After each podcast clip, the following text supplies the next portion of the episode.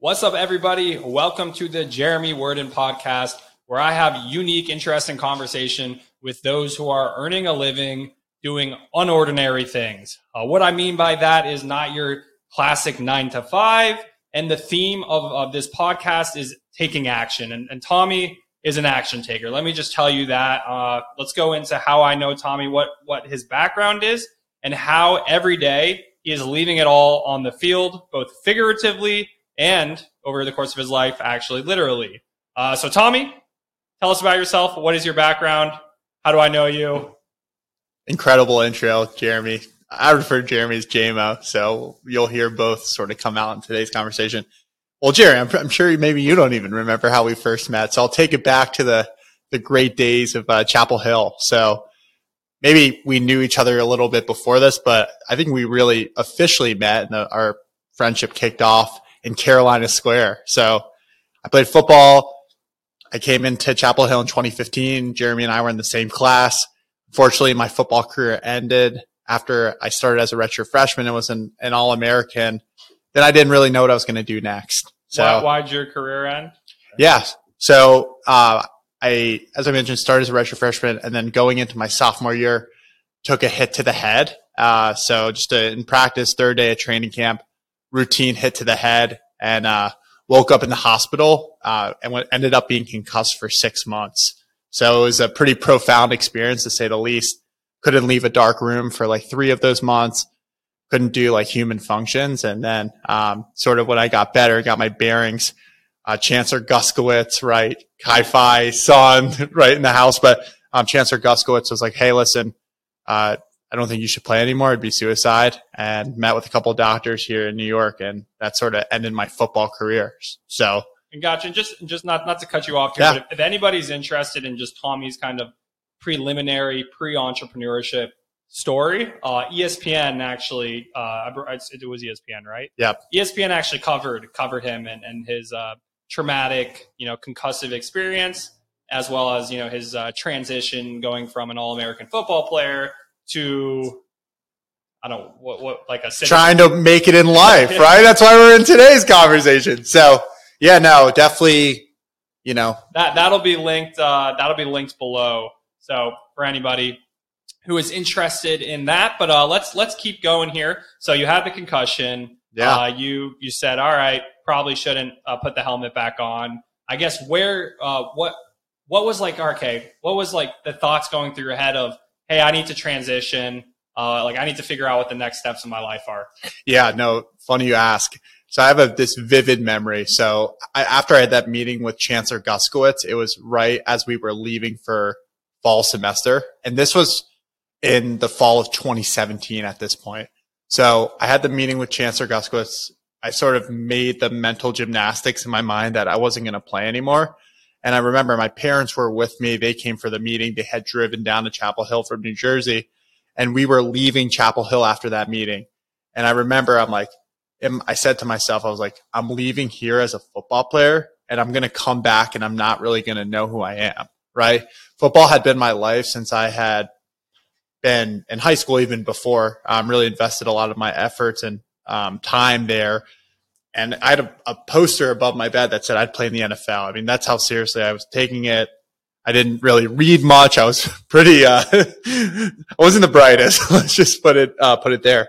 So after he's modest he's a high, high iq football player football smart, but academics, you know, I, people will say, what'd you major on, major in at a UNC? I say football. Just kidding. Uh, political science, but who's counting? So transitioning to your question. So, um, I was like, okay, what am I going to do next? And I started just reading a lot about technology, the stock market, cryptocurrency. I just was trying to fill my time with anything possible. And, you know, I met a guy from Glen Rock. I, I won't even say his name. Glen Rock's where I'm from. And he had this New, idea, New Jersey. New Jersey, Jersey, Tommy is a Jersey boy, if you guys can't already tell. Jersey in the house. So, uh, he had this idea it was during the crypto heist to, to sort of create a crypto mining company at the time. He had a couple GPUs in the back room and, uh, to think the scale of the digital minings companies that are out there, it wasn't even close.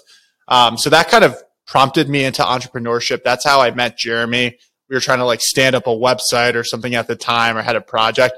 Jeremy was working on a number of different projects. He was busy as all get out. Uh, and so I started working on that and then that sort of fizzled out and I didn't really know what I was going to do. And Jeremy, uh, I, I owe him my life. just, you know, he, he played a big uh, role in this. So funny enough, I didn't know what I was going to do. I was thinking about potentially doing banking in New York or just your sort of, let's just say typical career. And Jeremy's brother Alex ran into my partner Sasha at Hartsfield Jackson in Atlanta. They had this idea for Learn to Win. He told Alex about it. Alex said, Hey, you should talk to my brother Jeremy. Jeremy said, You should talk to my friend Tommy. And that was in May of 2018. So talked to Sasha. He told me about the idea, which I can go into a little bit more detail here and I will in a couple minutes. Um, and I was like, wow, this sounds really exciting. I talked to my dad about it, who has been in technology his whole life. And he said, Hey, go for it. So joined a startup that was in a PowerPoint at the time, uh, zero product market fit that was really ironed out. And if you could think of a garage startup, right? We literally started the business out of Kenan Stadium on UNC's campus. So it's about a cool a, garage. Yeah, That's definitely. A, it's a better garage than what most people have. yes, it was. Uh, we were fortunate in a lot of ways, but it was uh, definitely when you think about startups and sort of scrappiness, it was about as scrappy as it comes. I have a ton of stories about just the early days of you know sharing six of us in one hotel or Airbnb, sleeping on broken couches, just everything you can do to uh, make it and get some traction before raising financing. So yeah, that's kind of what prompted me into entrepreneurship. I would say nothing, there wasn't, I didn't know this would be the path. I had no sort of idea that this is what I wanted to do, but I think from my experiences, it was a perfect sort of fit. And I'm so blessed that it worked out this way. I actually had a question for you as I was thinking about today's interview. You know, obviously people see your success and, you know, I've been a huge fan of you. I've for so long, and I, we all know that you're just scratching the surface of what you're going to do. Um, obviously, you've built an incredible business, but I know the aspirations and dreams that you have, and uh, you're just getting started. So, my question for you, Jeremy, in a long-winded way, is: Did you know you were going to be an entrepreneur when you were young, or what was that moment where you're like, "Hey, I'm going to really go out there and sort of do it myself, or figure out how I can earn, you know, money and really be successful without this sort of corporate shelter that a lot of people sort of follow fall into or sort of follow as their career. Yeah, and it, and actually, uh, I'll kind of great great question, and, and I think this will also kind of give some context of like where I was at in things, which I maybe you know honestly I've not shared with you when we met each other. But yeah, I, growing up, sports was was huge to me too.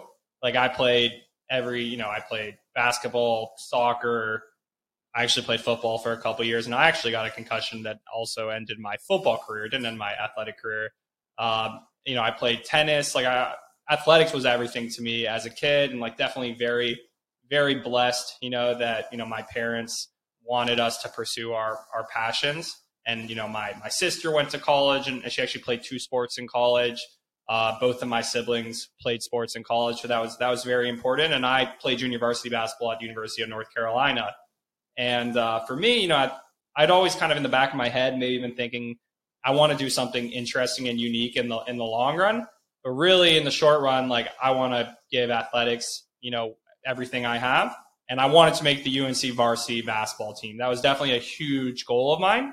And my so the way the UNC JV basketball team or the JV basketball program works is you're effectively, uh, you know, you're you're training kind of uh, the JV program is is is to train walk-ons for varsity. Also, my my coach Hubert Davis is now the varsity head coach. Go Heels. Uh, so you know, in many essences, it was also training him as well to to you know for him to, to take the next leap. But either way, um, I played two years, and it was essentially evident for me my my sophomore year that I I, I you know I, I I'm a I'm always been a decent numbers guy, uh, and I was just doing the math and essentially it's not going to work out for me. Uh, you know, I can give as many hours as I've, you know, I've been in the gym, giving so many hours.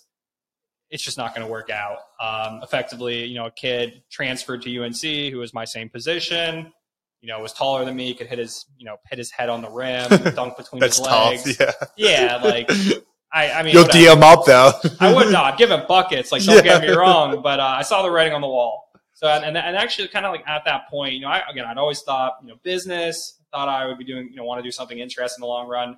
I applied to UNC's business school, and I honestly had good grades. Like, I, I thought I, you know, I thought JV basketball was like a great extracurricular. Uh, I got rejected. I, I, I got rejected so from, funny. from the business school. So I was like, yikes, like, okay, like, all right. I thought, you know, I thought I'd play basketball, maybe make the varsity team, then play biz, you know, have be, you know, in the business school. And then that would obviously afford me like tons of job opportunities after, after college because UNC's Kenan Flagler program is really good at placing people. But yeah, I got rejected. Uh, so I was like, oh crap. All right. And then writing on the wall. I knew I wasn't going to make the varsity team. Like I could have kept playing JV, uh, I would have been award, you know, been able to keep playing, even though te- you're only technically supposed to play two years. But I was like, you know, one of the guys they would have let keep keep playing. But I, I just said, you know what? I, I'm someone who I need to be like working towards a dream or like towards a, a passion. Like I can't just like I love playing basketball so much, but like I'm not really working. I, I need a new dream, so to speak. So after my my sophomore year, uh, basketball season. That's like really kind of towards the end of it, honestly, as I saw the writing on the wall.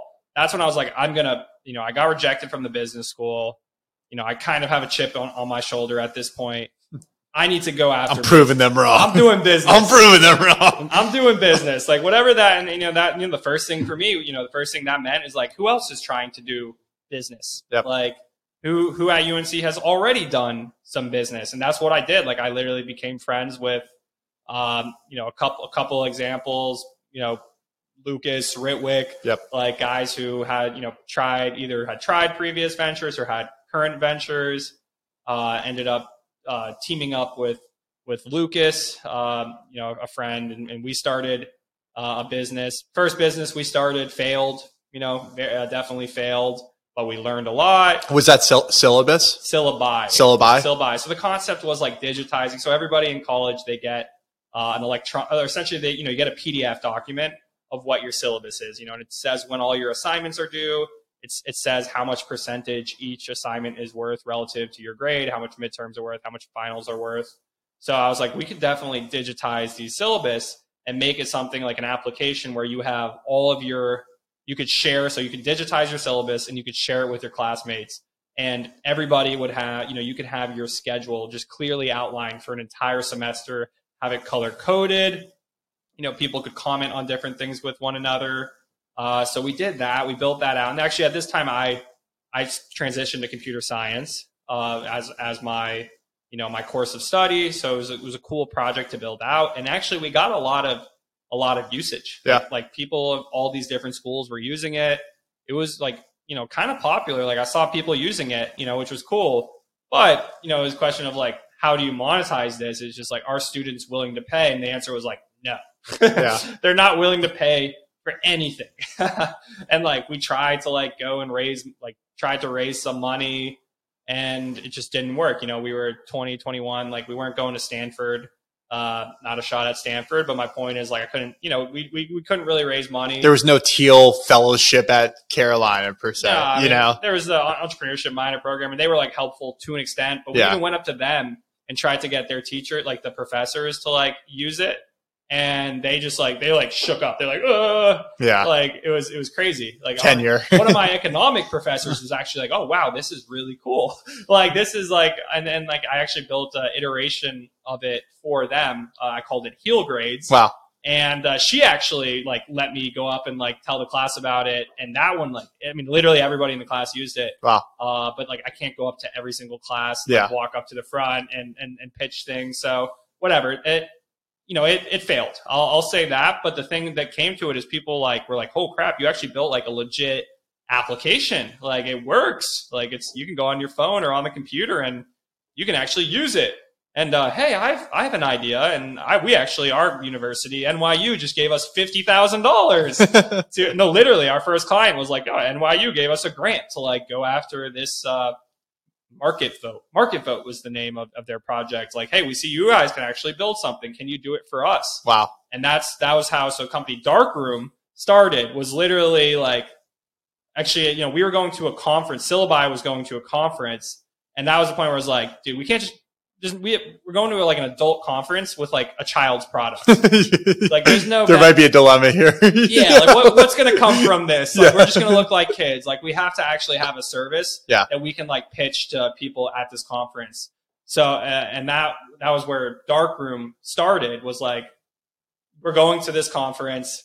We need to sell certainly. We've we've proven in one instance that we can sell digital design and development services let's prove it to you know let's let's sell. Let's, wow. let, so we did that. Went to that conference. Uh, actually, you know, met a client, a crypto crypto client that ended up actually becoming a legit client. Uh, got through connections, ended up actually building you know pretty good client base around the world. We had some in New York, well NYU, but Hong Kong as well. And it was really cool because we were just in college and we were, you know, we were on Zoom calls, literally in our in our like our door I guess we weren't in dorms at that point, but like our apartments.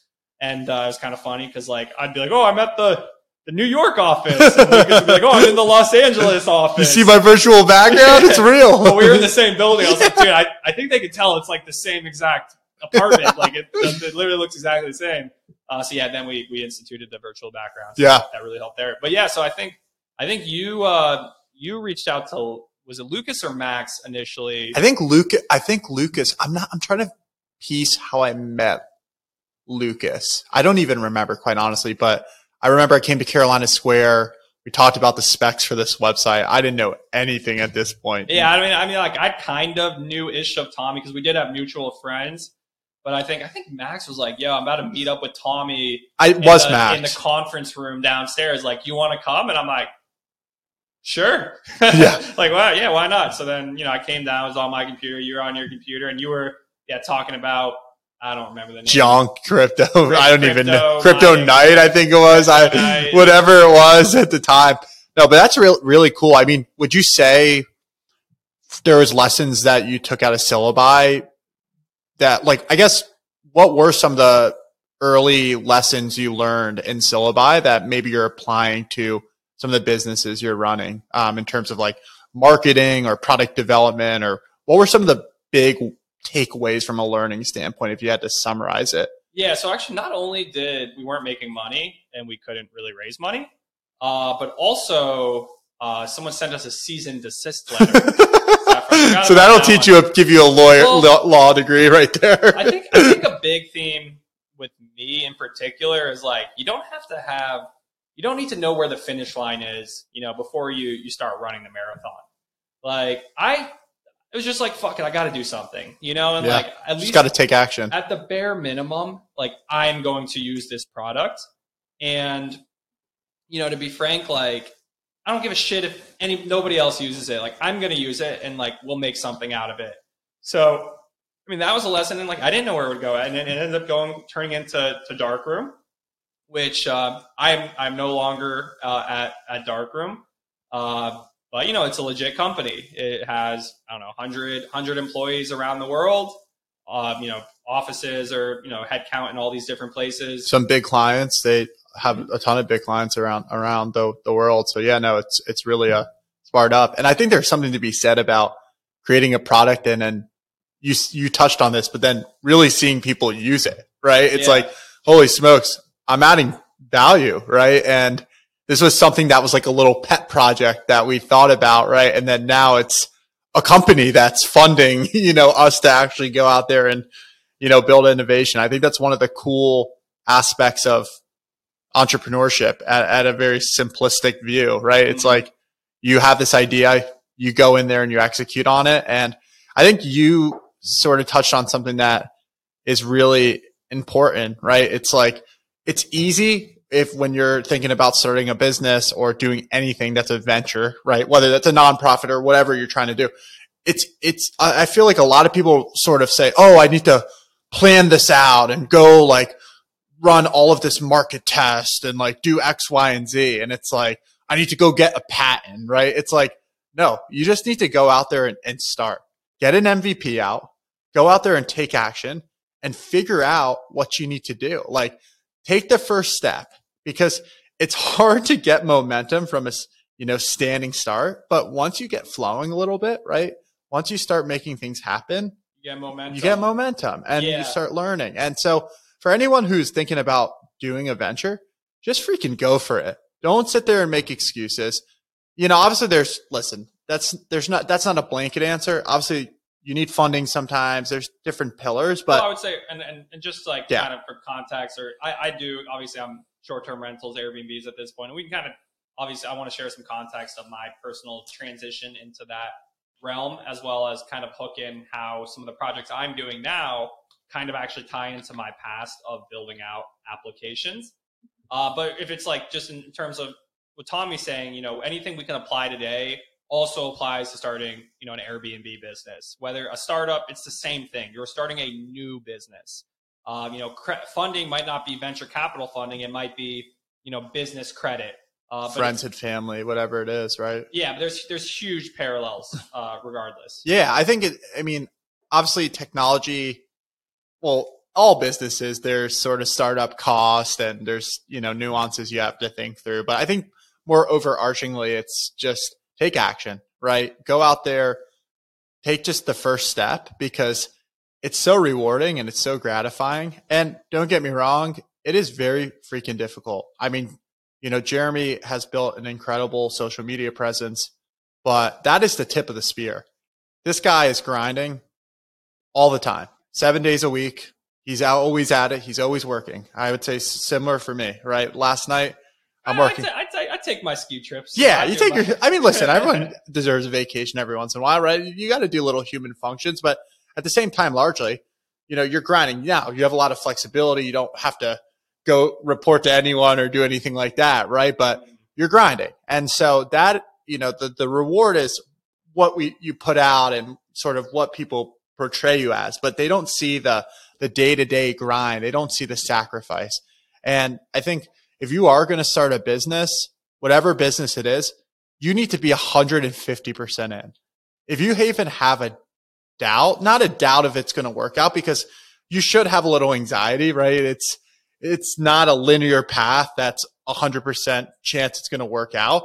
There's a pretty profound statistic in technology that says like of companies that raise a seed round, only like 20% end up raising a series A of that, only 20% raise a series B, right? So that's in technology. In every business, the statistical odds is that it's going to fail. That's not saying you're going to fail. I fail. would say Airbnb is kind of the one counter example, yeah. in my opinion, where it's like if you just follow the textbook on how to do this, Yeah. it would be hard for you to fail. How, how do you, I guess you've done it so successfully, uh, and you're, you know, you have so many cool projects in the works from what you've seen. And I think this would be helpful for just the audience and everyone listening. How could you fail from an Airbnb standpoint? What are things that from a project and execution standpoint that you've seen people do that have made them unsuccessful from a short-term rental standpoint? Yeah, I mean, I, I would say not running, not running one's numbers to begin with, not analyzing a property. I mean, I, I think there was kind of a conception that people had that any willy nilly place you put up on Airbnb and just no matter what is going to make money. Uh, Airbnb by itself is the is the answer. It's not a you know platform that gives you an opportunity, which is really what it is, and, and what these other websites are is they are you know a new opportunity but it's still you need to still do things the right way uh, so yeah i mean i've seen folks who oh no airbnb bust uh, you know my property's not making money it's just like well how did you analyze things ahead of time oh my realtor told me that, like this area was a good area for airbnb okay do not bang i've identified how you failed you just listened to your realtor you know the, the realtor wanted to sell you So not house. doing the work. Yeah, not not not doing the underwriting. Yeah. uh, not doing the market analysis, and not setting up the property right now. Yeah. Not creating the right systems. I mean, there is. I, I would say that. Uh, you know, there is a degree. Yeah, if you talk about oversaturation, so it's like, okay, I could have started in a good market and then it got oversaturated. Okay, well, it got oversaturated with properties that are performing. You know, that are competing against your property. Why isn't your property outperforming these properties? Well, I mean, when we started, uh, it was all good, so I didn't really think to change and do anything differently. Okay, so you didn't adapt. Uh, well, that's Yeah. that's kind of on you. Or you know, yeah, maybe your property is just like uh, commoditized property. You know, I, I for the most part try to have a differentiated portfolio. Like I, I would really say that pretty much all my properties, whether it be my Airstream camper, whether it be lake houses, mountain houses, Florida beach houses, whether it even be like our apartments in cities, like there's something about them that in a way like makes them differentiated uh, versus like you know kind of I would say the the biggest example would be like the one bedroom apartments in a city where you know you might be able to do 10 of them in one building but next thing you know somebody can come next door and do 20 of them in that building it's really kind of a, a game of it's commoditized game and it's a race to zero Yep. i stay away from the race to zero uh, so yeah some people definitely you know if you have some vanilla thing and someone else is able to create a vanilla product as well that you know eats your eats your lunch It's who has the best mousetrap at that point. yeah, Not the best it's a race mousetrap. zero. Yeah. it's it's we got to all lower prices to uh, boost our occupancy. So I would say, I would say that yeah that that in itself is just like you know not understanding how to do things the right way, how to evaluate properties, and then executing is is ultimately how one doesn't succeed in this game. And and quick question, quick question there. Was that always your thesis? Like, was your thesis to always find these like sort of very incredible properties and you know what obviously vacation rentals and there's so many nuances that you do but has that been your thesis since the beginning or is that something that you sort of just adapted along the way Yeah, so let me let me take a step back here and kind of give additional context a in our relationship, and you know this will also kind of uh, say you know how where I am you know today and kind of how our strategy has changed over time and thesis and and whatnot. You know what's guided our investment principles and uh, going and also kind of just also kind of share when I when I kind of plugged you uh, Yeah. with with uh, you know the, your your your business. Yeah. So yeah, so this was you know end of I think beginning of our junior year again. We both we both stopped playing sports our sophomore year. 2018 I, right right Yeah, around was yeah Junior beginning of junior year, end of sophomore year, what whatnot. Uh, yeah, junior junior year we we met Tommy, um, and just the first thing I remember about Tommy that I thought was hilarious and awesome, like you know, much respect is him and and Max was one of so you know one of my coworkers at that time, you know, co business partners. Uh, Tommy was like, dude, let's just go around campus and make shit happen. And Max was just like, dude, I just went with Tommy like around campus, and Tommy just like started going up to like the business, the, the entrepreneurship professors, like the business professors, and just seeing what was good, like just seeing what was happening, you know, what what where like what they were doing, you know, what business opportunities there may have been. And I thought that was I thought that was just fucking awesome. So I was like, he this dude's a go getter. You know, I didn't really know him that well at the time, but like my friend telling me that he just spent all day walking around with Tommy, just literally trying to make shit happen, like out of out of nothing. I didn't know what the fuck y'all talking about. Or, but uh, so then when Just doing stupid things faster yeah. When my, so and then at this time, actually, so end of my junior year, I uh, separated ways with the you know dark room, the company, or at least you know I'm I'm involved as like investor advisor a little bit at this point, but uh, really you know day to day up. You know, I I thought I was gonna go move to LA. Literally, I like I thought I might even drop out of college and move to Los Angeles. Uh, had a lease, like was gonna go about that, but whatever had a had a difference in opinions uh, with some of the, my business partners said you know what i can to be frank like i can do this same uh, service offering that we all do together. Like i can design and build these applications websites by myself you know and like i'd rather do that than have all these chefs in the kitchen. So at that time you know i so i i you know i was like starting to work with clients on a freelance basis uh, and Alex, my brother, calls me one day and he's like, "Yo," and I think you know I had voiced to him like I'm kind of trying to figure out like this next step for myself. And kind of like what I'm doing. Um, you know, in the interim, I'm, I'm doing this freelance. He's like, "Yo, you should talk to Sasha." I told Sasha he should talk to you. you know, he's building this website, this web application. Um, you know, learn to win, and I don't know, you guys should talk. So I talked to Sasha. You know, he told me what they were doing. He told me about the idea and really like and i think this is just something that's important uh, when you're talking if you're trying to business trying to you know network with people whatever it may be just figure out like what they need and like how can you help solve that pain point uh, and sometimes you're not maybe going to be able to be the one who can solve that pain point themselves yourself so he said oh yeah we're building out this this product um, you know actually to be honest, like the guys he was building it out with, like I'm friends with. So like it really wasn't my place to be like, oh dude, I can like build it out better than they can. Like these guys were my friends, you know, and like so I just I didn't really offer like, hey, I can I can build this out for you. But I said, you know, he said we're building this out, but ultimately like we got to sell it. Like we need to. We're you know at the time their their product's an educational platform for at the time it was for uh, athletic like uh like you know sports teams to help educate their players on the playbook on on different you know uh, team policies whatever it may be so ultimately they needed to build the product and they needed to sell it to uh, different athletic departments and I was just, and you know, this is the time I literally like a week before I'd heard Tommy's just fucking going around and just fucking talking to all these people and, you know, just making, trying to make shit happen. And obviously I knew, you know, he had been recruited, he was an all American. He had been recruited by all these different types of, you know, athletic programs. I mean, how many like scholarship offers did you have? 40. He had 40 scholarship offers. Not that I even knew that, but I knew he had a lot.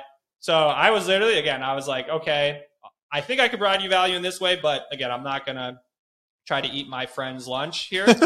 he would have eaten my lunch. not your lunch. I'm talking about yeah. the other developers. Oh yeah. but uh, but you you need someone to help you sell. Tommy. I was like, Tommy, Tommy is your guy. like Tommy, like you got to talk. I owe my life. You got to talk to Tommy, and I think it's just, I mean, ultimately, you know, it wasn't like I exactly knew. Oh, blah blah blah. Like you know, I'm I'm having this conversation, seeing like what can I get out of this? It was literally like just try to like feel what are people's like what do they need and just connect the dots and like you know you can build great relationships out of it. You know, like Tommy and I are super tight today. Like I'm sure you know he's looking out for me, has connected me with people, you know, has my back. Uh, but yeah, so really just connected Tommy to them, and you know from there they yeah literally started in the in, in from nothing, and you know actually have. I mean, what's your guys' uh, head count now? We're at 50 employees. 50 employees and you know revenue in the millions. Yeah a couple millions. Um, and they've and they've diversified beyond athletic yeah. programs. And i i could i mean it might be helpful just to sort of and you did it. I mean jeremy should come in as a sales rep here at learn to win channel partner. He would crush it. Um, but no uh, no super super good context there. And just give additional um, additional information about learn to win. So um, really, yeah, we started as a tool to help coaches teach their playbooks. But at Learn to Win, we're really focused on two areas. So the first idea is micro learning. So it's taking dense information and breaking it down into these sub five minute vignettes uh, that leverage a lot of the best practices in adult and active learning. So if y'all have ever done like a Rosetta Stone or Duolingo, similar learning experience. So I watch a 20 second video. I go through a three step sort of sequence of a new process we implemented then I'm met with a quiz question and I can't go to the next slide until I get it correct. And then I'm hit with a free response template where I say, Hey, go in and record myself talking through this new protocol. And I actually have to go in there and record myself with my phone talking through this new process. So these small bites, super interactive, super engaging. And then the last piece that we focus in on is this idea of the last mile of learning.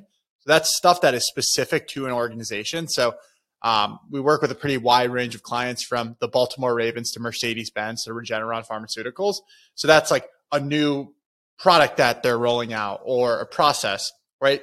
Their internal IP that you can't buy off the shelf, right? In a LinkedIn Learning or Coursera, because there's no off the shelf content that's going to pertain to your IP that sits in your frontline managers' heads and it's impossible to scale across the organization.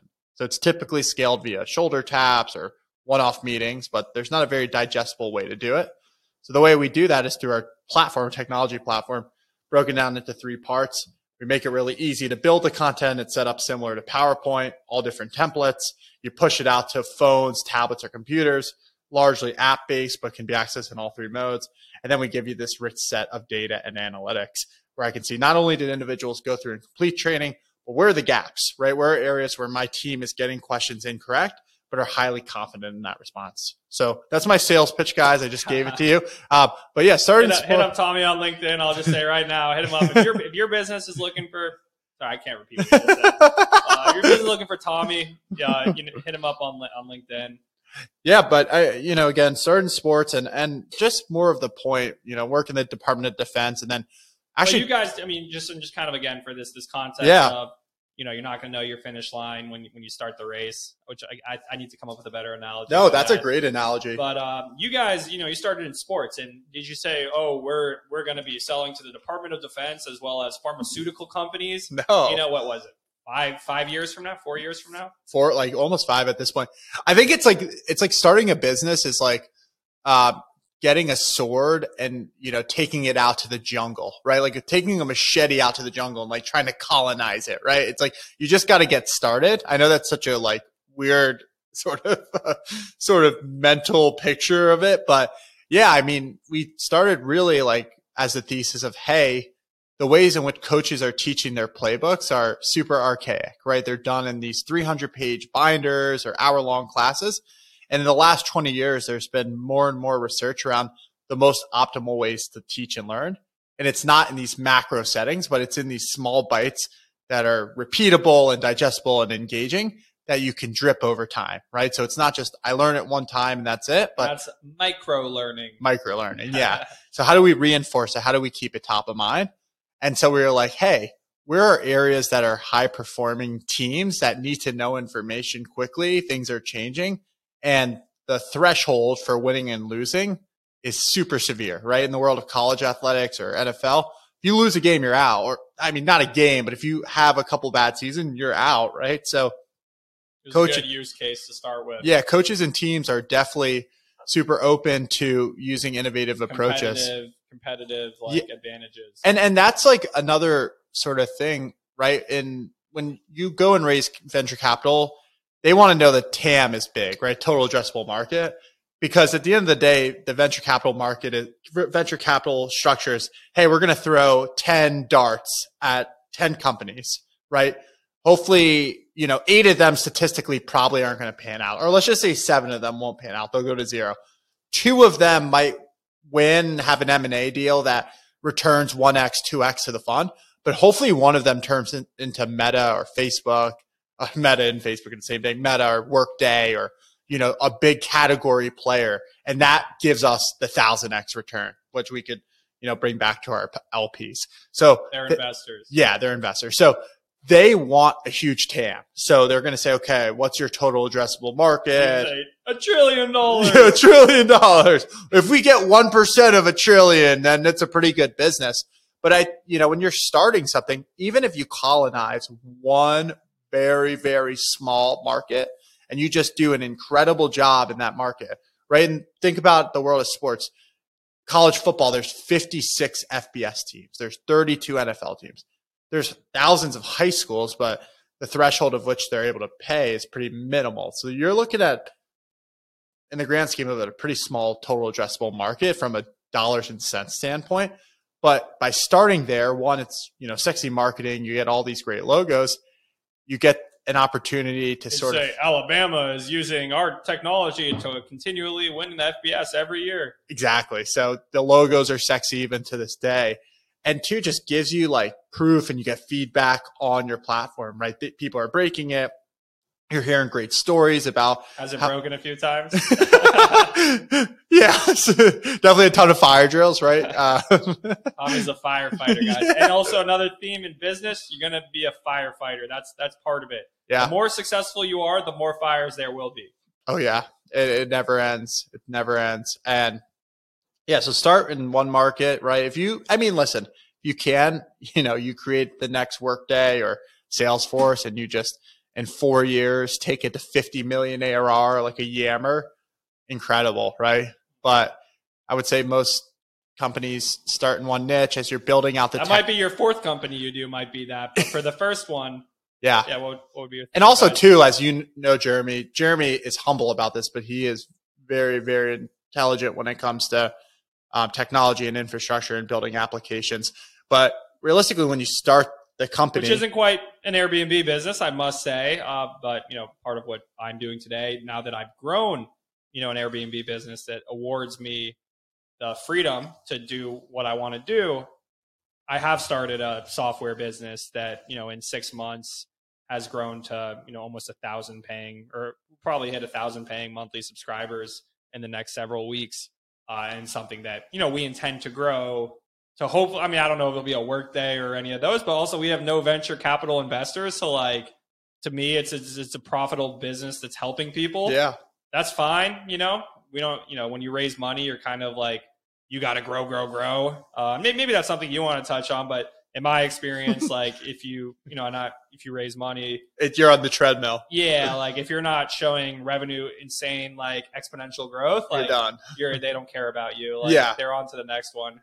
Uh yeah. I mean, listen, raising venture capital is the norm. I in technology, unless you have a technical founder. We're in technology.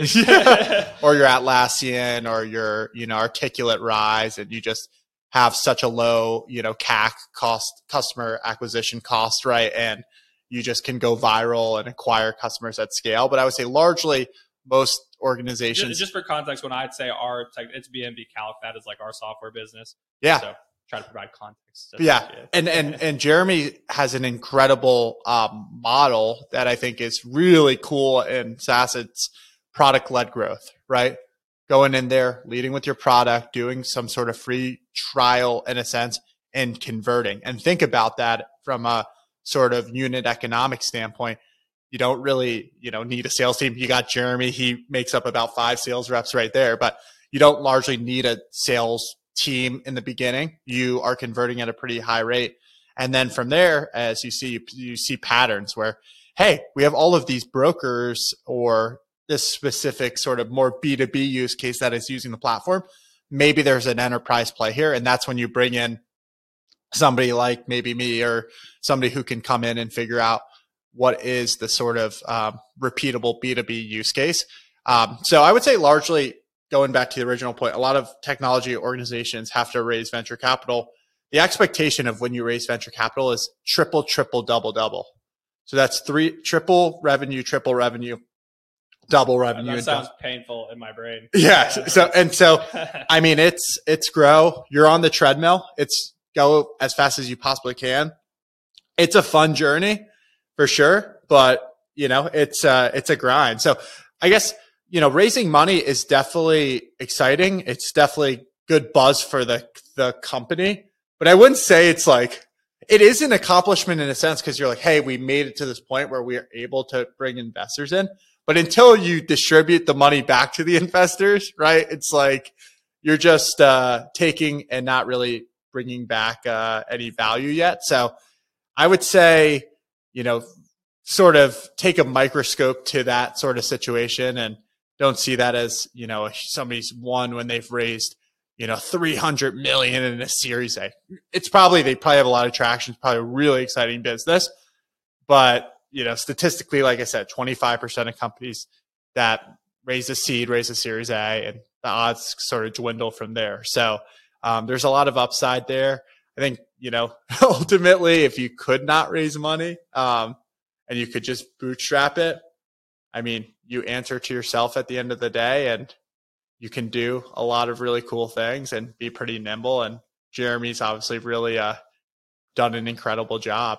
I guess, I guess, uh, Jeremy, maybe uh, putting you on the spot here. Do you see you guys continuing to build more helpful tools and technology platforms and tools as well for your community, or what sort of your thoughts slash look forward uh, for 23 in terms of you know new innovation from a product standpoint? Yeah, uh, good question. Yeah, and I'm also going to take this opportunity to kind of uh, backtrack a bit and give additional context that kind of yeah will help lead your, let you guys know or inform why you know or, or you know essentially my answer to your question the why behind it so uh, you know after left darkroom was doing freelance uh, website website uh, web design web development. You know was honestly in the process of like building out my own business like was gonna you know have my own branding business. I think it was gonna call it like alpha designs or something. Uh, uh, and um, do you have the domain for that one? I probably did do somewhere. I'm sure that's a i'm sure people pay, pay a pretty good amount of money for that one yeah, I'm, I'm not. I'd have to look it up. But anyone who wants 10k, it's yours. yeah, if I haven't just let it go, which I think I probably have because I'm. I never did anything with that. I uh, one of my clients early on uh, was a New York based. Uh, so I didn't go to Los Angeles. I said, you know what? But I need to get into the mix. Like, I'm not going to go to LA. I don't want to do that, but I want to go get into the mix. I want to go get involved with things. You know, I don't have any job lined up. I don't have anything lined up. Like, this is what I was going to do, and it's not going to work. So I got to go get involved. And I went to New York City instead. So in between my junior, senior year of college, I went to New York City and I, you know, met people out and I just found clients uh, through whatever, hit up everybody I could. Hey, this is what I'm doing you know, honestly, kind of, I'm in, a, I'm in a very vulnerable spot. Like, I mean, in, in an essence, I kind of got, in a way, had disagreements with my co-founders at the time. There was four of us. To be frank, one of them, I just did not like. I just did not think was a good human being. Well, I'm not, sorry. Let me backtrack. Not even that I didn't think was a good human being. I just did not think they were a dog at all. Like I, I didn't think that they had, you know, what what was in it to be successful ultimately and you know, and you know, I had disagreements with all of them. I'll yeah. just I'll just be honest, but uh, ultimately, you know, we parted ways. But I was kind of like, you know, I, I've given this company my all, have grown it. Like to be frank, it was my idea. You know, I, I thought this was a service offering we should be doing. Have helped grow it from you know literally nothing to actually being a legit business where we're starting to like hire people and you know actually make you know hundreds of thousands of dollars so like that hurt. Like that definitely hurt. Like I was definitely not happy. And you know, I shared that. I told people, I'm like, you know, I told some of my close friends, you know, I'm just like, hey, letting you guys know, you know, I split up. And like if you guys have and know of anybody who is looking for web design, web development, like I will do whatever. Uh, and like one of my friends' dads had a lumber company, like not, you know, just a lumber company, like a pretty random business, not a not a you know not some crazy you know but a lumber company and he was like oh they actually you know want a new a new website and uh, they're they're putting a request for a proposal from agencies to uh, bid for it so i bid for a website project for an atlanta based uh, lumber company and my bid I, I, didn't know this at the time but I, I learned after the fact that my bid was a matter of more than 10 times less than anybody else's. So I bid, I think I bid. The things you do to win your first clients. Yeah, I bid 12,500 bucks. Whereas I think, uh, so it actually would be a factor of I, 20 if I'm doing this mental math right. So the second lowest bid I think was a quarter million, just just for context. So and would you would you say that what is typically the average cost that an agency you think would price out a, a, a full website design? Like I would, if, so if, I would say that one because it's not only like it was like building out a website, it was also like an inventory system. Yeah. So like every time uh, their stock list got updated, they needed a way to update you know the website with their with like their pro, like how much they had of everything. So it was like to an extent somewhat of a custom web application, and like the way I did it, I had to I built it custom, uh, and then I had to rebuild it in a way where they can then edit it. So yeah. like I built it because like there were so many changes and all these things, and ended up getting paid more because they just they kept changing it. Like, like oh, we, we see that you can change stuff on the fly. They were great. I mean, I, I love them. Like super appreciative of them. Um, but like they, you know, they changed stuff, so you know the cost went up some. I mean, I charged like an hourly rate that was you know a good hourly rate for a junior in college, but anybody who was like you know legit in the industry for five, ten years would have like balked at what I charged for for what I did. Uh, but you know, I was 20 years old, and you know, twenty thousand dollars for you know several months of work, like while I'm in, like while I'm kind of in school. That's one year of living right there. Yeah, I was definitely you covering. Know? I was able to live in New York. I was yeah. able to get an apartment, or you know, get pay rent. able to go out, like have fun. Uh, so, and I, you know, I had other clients too at that time. So, but my not that I even had a point with that. I was just kind of sharing that, that. One one thing that I think is really impressive Jeremy, was, and something that you should touch on because this is pretty unusual, was so Jeremy stayed in New York at the fall of our senior year. Yeah. So, so yeah, talk about that because that was not a lot of people do that. They might go for an internship, but they don't end up staying the whole time. What, what was sort of the thought behind that? And net net, it seemed like a huge win. But yeah, talk about it. Yeah. So so I got that gig with the so it's an Atlanta based hardwood company pretty quickly. Uh, in addition, one of my one of my friends in New York had her own startup, so I was just helping her. Like honestly, I wasn't even doing. You know, I did some web design, web development for her, But for her, it was just like anything I could be helpful with. And actually, Tommy's childhood friends with her, just completely random. Uh, Glen Rock, the yeah. house. And I'm dating a girl from yeah. Glen Rock now. So Glen Rock, Glen Rock is really in the house. I don't know how this, Let's this go. town called Glen Rock, New Jersey has, you know, left such an impact on my life. Uh, obviously more of an impact on your life, uh, your Jer- Jersey, Jersey blood. The Rock. You might need to get a tattoo. I might. But you won't be able to get buried in Israel, so that'll be that's that's one downside. Perhaps. Uh, so so yeah, so I was doing helping my friend any any way I could, and then I met you know this guy, this you know recent Michigan grad out one night, and uh, he had a startup. You know, it was him and his co-founder uh, creating a new private equity uh, product uh, that you know would have enabled you know enables more folk uh, to get into these like off you know these really interesting deals. Uh, so think like you know Blackstone buying Hilton, like big private transactions that unless you have billions of dollars or hundreds of millions, like you can no in no way be involved or you know benefit from them. So that's kind of the goal of the company. And I personally, you know, I, I like that mission. You know, it was something where you know, I at that time I you know I was making twenty grand from the the lumber project. Uh, you know, I was you know doing, helping my friend out. She was paying me monthly. Like I had I had money. I had some money, not a lot, but I was like, oh, I'm, I started to get into like, what do I do with this money? Like, do I just have it sit in my checking account? Do I you know go to One Oak and, and get a table and get rid of it all in one night? Uh, or like, do I invest it? And and you know the notion of like, oh, you can't invest. Like there are things you can't invest in you know something I found interesting or I was you know definitely ticked about. So built you know built the website for for this company. They liked my work. Uh, they said, hey, you know, don't go back, don't go back to college. Um, like you know, we would we would you know you could you, we could put you on salary uh, to to kind of work more on a full time basis. And I said, you know what? Honestly, it's like an interesting company. This would be like the type of thing that I would want to work for when I finish college, anyways you know, like why go back? Um, I didn't actually have that many, you know, credits I needed left.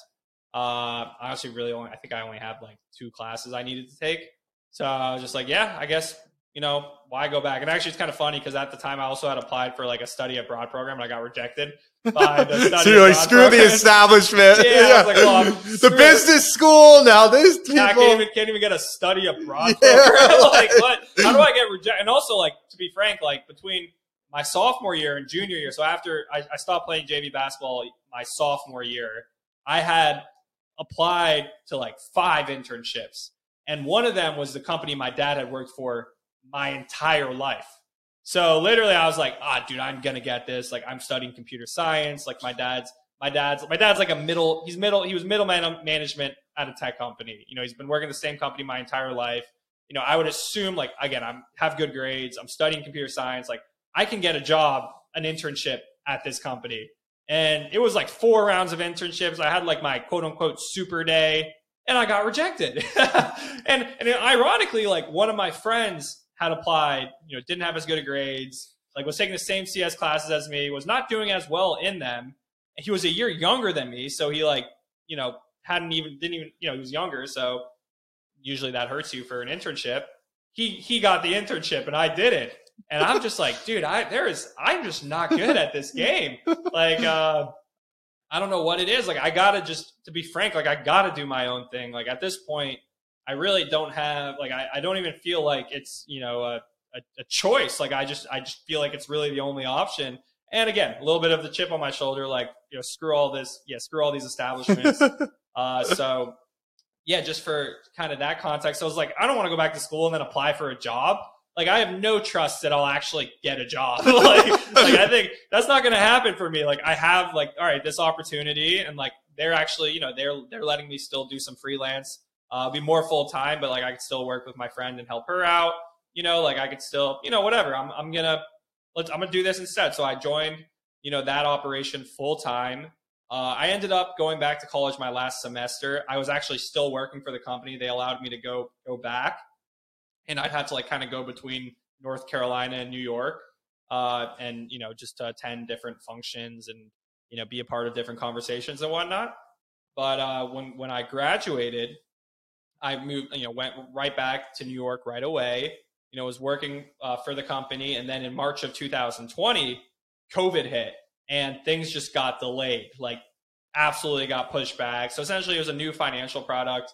And the thing with, you know, any financial product is you, you're, you know, and even, you know, to an extent, crypto, or maybe crypto might be the, um, the, the, the one like outlier here, but you got to go through the Securities and Exchange Commission. Like you need government regulatory oversight for whatever you're doing. So I would say with crypto that maybe it went right out the window, right? Yeah. Exactly. FTX is managing billions of dollars on QuickBooks. I think they might have skied by. Or that, that money just kind of poof. Yeah. They, they, traded, they whatever. I don't go back to the original point. crypto yeah. podcast, but uh, we could talk all day about that stuff. But essentially things got delayed. So the SEC was in the process of responding to comments on this uh, on this new financial product and their response they said okay we're not responding to anybody's comments for months. Like we're we're we're taking like everybody's going home everyone's leaving the office. Like it's going to take us months to even figure out like how to function as an agency. So to me well first of all at the time we were actually about to start a fundraise process. And we didn't have that much cash like we had i don't know several months of, of runway and like I was in the conversations where it's just like, yeah, we do need to extend the runway. And I'm even in the conversations like, yeah, we do need to extend the runway. And it was like, all right, how do we do that? Well, it's like, well, we only have a couple people on payroll, and Jeremy's one of them. And yeah, we need to, Jeremy, we need to decrease your salary to, you know, at the time it was twenty five hundred dollars a month. And me, you know, I mean, I'm even doing the math, and I'm like, shit, we do got, we do have to decrease my salary to that. Uh, but that's what happened. My salary was decreased, and this was like March of 2020. And also, again, things got pushed back. Like there just wasn't a lot to do. Yeah. So to be frank, like I'm, a, I was a little restless. I was a little bored, and I was a little frustrated. And to be frank, like self conscious. Like I wasn't making a lot of money. I had to leave. I had no choice. I had to leave New York City. I couldn't afford my lifestyle. Like if I stayed in New York, like kept paying rent for you know several more months you know, like I may not have had any money. Like I, I may have had, I mean, I I don't know. Like I, I literally, any, everything I'd worked for doing all these freelance projects, you know, grinding when I was in college, like it would have all been, been gone. So I uh, went back home and I was thinking like, all right, I don't want to like quit this job. So I can't just like go out and like, you know, start another, I don't know, like, you know, I could start another competing business of some sort. So I got to do something that's like somewhat, you know, totally different. I was watching the Ozarks on on Netflix where this guy Marty Byrde just like starts what a great inspiration. Starts all these businesses yeah. on a lake in the middle of Missouri. And I'm gonna, you know, it's it. I'm gonna I'm gonna, you know, there's a lake uh, 50 minutes away from where I'm from. I, I've grown up going to it. I know that like there's no boat rental business there because I've tried to rent. We tried to rent boats there, and like there wasn't an option or the only option there was, sucked, and they shut down at the beginning of COVID. So I'm gonna start. I'm gonna start a boat rental business. Uh, I'm gonna get a boat. Got one boat, you know, fifty six hundred dollar pontoon. Got it rented. Uh, I was like, all right, you know, the math on this looks pretty good. If we're, you know, renting, uh, you know, these boats out for 400 bucks a day and only cost me five, six, seven. Now it's a lot more, but at that time, you know, it was like people were kind of freaking out and trying to offload, you know, their inventory of, of boats they didn't think that people would, you know, buy them all back, which during COVID actually proved to be the case. Thank you. uh, but yeah, so I took several of them off their hands and uh, pretty much put all my money into pontoon boats. Wow. Quite random again, guys. Did I have any idea where that would lead me? Absolutely not. No clue. Uh, did I know that, you know, that people who's, you know, I, so essentially a lot of this, this lake has Airbnbs on it. I would partner with the people who own the Airbnbs who you know listed them and you know say hey you can provide your guests a boat and you know you can give a discount to your guests just list me on your on your listing or list you know our boat rental company and uh, some of these owners were like hey well you seem to be you know pretty you know you're a young hustler um, you know to be frank like we don't really like managing these houses like if you want to do this for us you can like uh, or, or would you do this for us? And I'm like, eh, sure, I'll be a, I'll start managing Air, I'll, or I'll manage Airbnbs for you. Uh, so that's what I did. I, you know, started manning Airbnbs for external owners. Uh, you know, built. I actually started. You know, built built its own you know management business, created its own LLC. So I had the boat business, had the management business, uh, and then you know if anyone if, if work kind of asked me, it was like, oh yeah, like my family has a, you know, my family has a boat and real estate business. You know, like in North Carolina, like if any of like my coworkers you know, it wasn't like a competing, you know, I was spending a lot of time doing it, but I was like, yeah, I came home during COVID and like had to help my family with our business. Yeah. Like, you know, it got business got tough during COVID and like, you know, I had to step up to the my, plate. My, my salary got cut here, Yeah. you know, like, uh, I gotta eat. I gotta eat. I gotta eat. And, Yeah. you know, there's also, you can't, there's really nothing for me to do. Yeah. So, so, uh, start, did the boats, started doing management, started saying, you know what, these houses are doing really, really well, and uh, kind of talking about strategy. And, and I think this this is a really ta long-winded way to Yeah. answer your question, but initially saw that like rural areas during COVID were doing extremely well. Boat rental businesses were doing well because everyone, you know, wanted to get outside and do safe activities. Boats were, you know, allowed by the state of North Carolina, whereas ours were not allowed.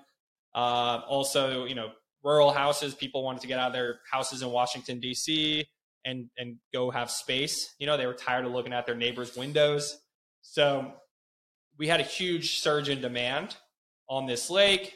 I was like, you know, these houses are not too expensive. I mean, I didn't know that. I, I didn't say yet. I just said these houses are not too expensive at this moment. Interest rates are low. I want to start buying these things. You know, like I'm looking around the lake. I'm driving my boat around. Oh, this one's for sale. I want it. This one's for sale. I want it. I want to buy it. Crap. Do I have enough money to buy these houses? No, I put all my money into pontoon boats. Am I going to let that stop me? Absolutely no. not. Absolutely not.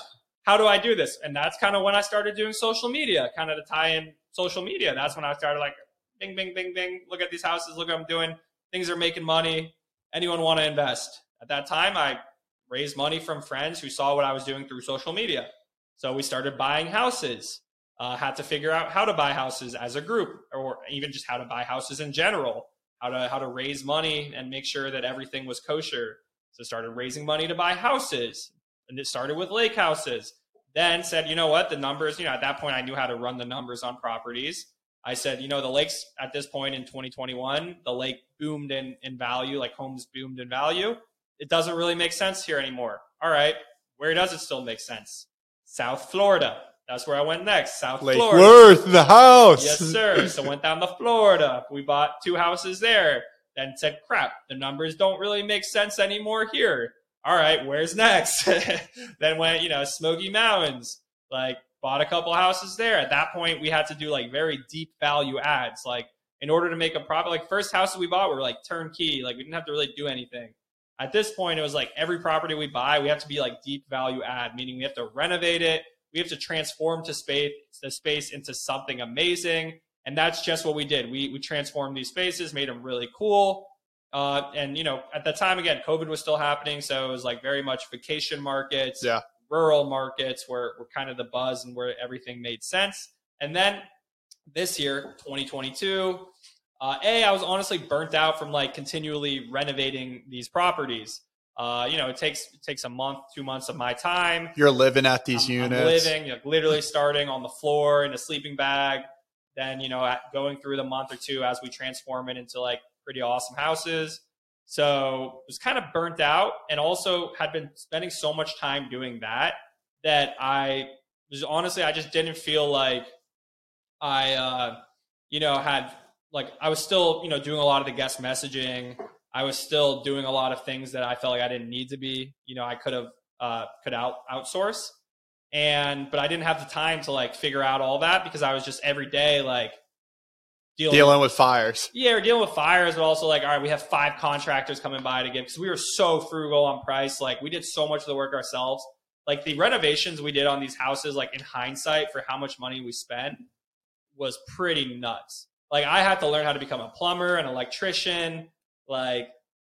Did, I mean, figure out all these things that I had no idea about. I had no experience. I couldn't even. I didn't even know how to paint, to be honest. And to be frank, I'm not gonna act like I'm the best painter at this point. Uh, But you also pair, teamed up with some good folks like Blake, Mhm. right? Yeah, you guys Blake- bought Blake that- who just texted me, who's upstairs asking, "Where are you guys?" well, when you guys and I'm, I know you have a really great name for it, but when you got that one house with Karosh and Ted and Blake, Uh, that I st- came and stayed with you guys for a couple days during that period. You guys lived at that house for three weeks, which is an insane. Honestly, more than three, maybe. I don't. I even, think it was it was three and a half, and I remember going into that was the house we did the first like deep value add, the first renovation, and going, oh, I think we can do this renovation in, in seven days. like, I think we could figure out how to do it in a week. I don't, I don't know what it even entails, but sure we'll figure, we'll figure it out. It out. yeah. And then being like so pissed because it took us three weeks of grinding. And I was like, dang, you know, I, I said a week. And it, and also like we had raised money from a couple other investors. I didn't promise them a week, but like I was kind of like, hey, maybe, you know, I'm sure we can figure it out. But it took three weeks to get that house up and running. Looking back in hindsight, I'm like, holy shit that was fast. Like yeah. people barely furnish houses like in three weeks. Like we renovated that house. Like we did a lot of work to it. Like we rebuilt the dock. We rebuilt the bar at the dock. We like demoed closets. Like we did, we painted. Like we, I mean, we we did a lot. You were spending a lot of time in the garage, right? There was something in, in the early days. Well, I just remember the, the garage smelled like cat piss. yes. So I was like, first thing, you know, this is going to be like our work setup station. yeah. Like we're gonna have our tools and stuff in here before we move everything in here. We got to get like this. Just this making the whole house smell like cat piss. Also, why you know the house had been on the real estate market for two years and nobody had bought it. It smelled like cat piss. like people are gonna, you know, they're gonna come in and smell cat piss and just literally go, "Nope, we're out. We're out of here. Next house." Yes. But uh, you know, I came in, I smelled the cat piss, and I said, "I'm assuming there's a way we can get rid of that." Do I know how we get rid of the cat piss at this point? No, I have no clue. Google, Chat GPT. Yeah, I have no Chat GDP. so yeah, I, I, didn't even Google. I think we just power washed and yeah, and like put in like a couple plug-in D D whatever it's called, the fires, and uh, yeah, that smell went away. So another, yeah, I mean, challenges are not. I guess something is like I never think a challenge is like something unsurmountable, even if I don't know, you know, you know how to do something I assume other people have figured out how to do it. Yeah. And to be frank, I'm like, I don't think, I mean, yeah, there are people who are definitely smarter than me. Like, don't get me wrong. Like, there's a lot of them. Uh, but I'm like, I don't, you know, I think there are people who are not, you know, might be dumber than me who have done this. So as long as somebody. That's an interesting way to look at it. I, though, I think there's that, there's a broader point in there too, where it's like, you, there, I see this a lot, a lot. Like, you have people who can figure things out, right? Like, you say, hey, here's a project, go and do it. And then other people who need sort of you to break down every single step, right? Yeah, I, remember honestly that first house because like at the time, again, we had bought a turnkey property where like we really didn't need to do anything. Uh, on Hyco? Yeah, on on the lake, and there were a couple, you know, my, you know, my friends like uh, Blake, who's texting us, who's upstairs coming down. He just comes up behind me. I'm sorry, he doesn't know we're filming this podcast right now.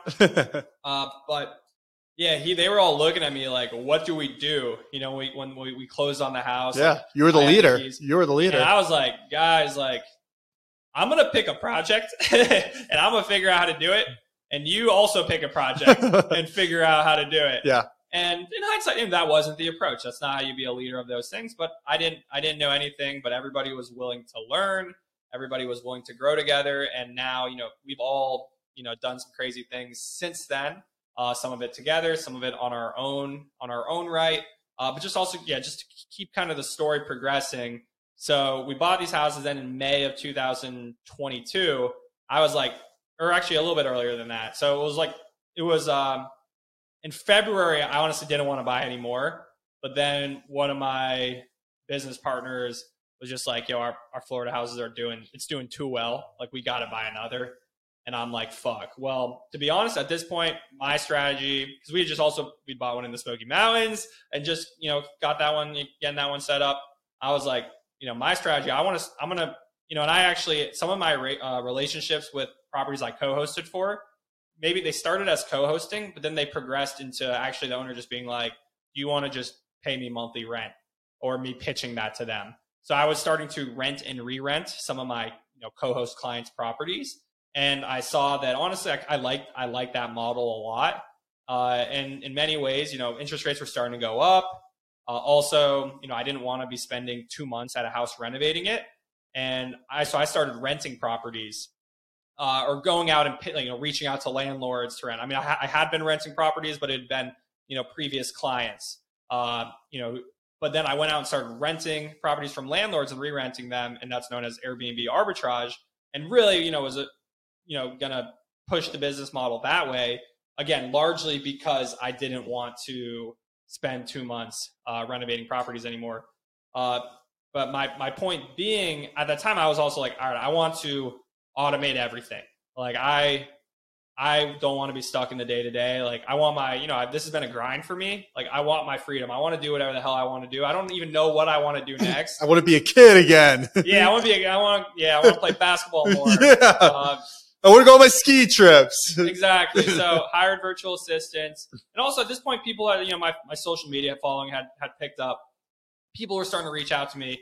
Hey, can you can you help me start my business or show me how to do this, show me how to do that? To which I was like, no, I can't because I'm busy, you know. And yeah. as a frank, I, I was I was working in my business, not on my business. I didn't really have the time to to you know do other things. So got my you know hired virtual assistants, got a lot of the day to day operations automated, uh, and that was when I was like, all right, I feel pretty good about things. What's next? Uh, and then that thing for next was like, you know, a lot of people, I had a really good investment template that we had built out myself. You know, a lot of my business partners were like investment bankers. My little brother's investment banker. We had a dope spreadsheet calculator, and you know, I posted videos about it, and people were buying it. And I was like, to be frank, like this spreadsheet's not that cool.